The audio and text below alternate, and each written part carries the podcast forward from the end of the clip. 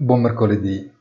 Anche se Wall Street ha fatto in tempo a chiudere sostanzialmente invariata, l'high-tech conferma che il mondo sta cambiando. La trimestrale di Microsoft mostra un rallentamento delle vendite, anche se in parte compensato dalla crescita dei ricavi per servizi di clouding, mentre la profittabilità si contrae.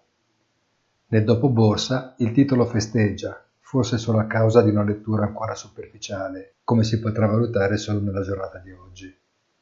In realtà comincia contro la rovescia per quanto deciderà tra una settimana la Fed e difficilmente si potrà vedere una svolta prima di allora. Buona giornata e come sempre appuntamento sul sito easy-finance.it.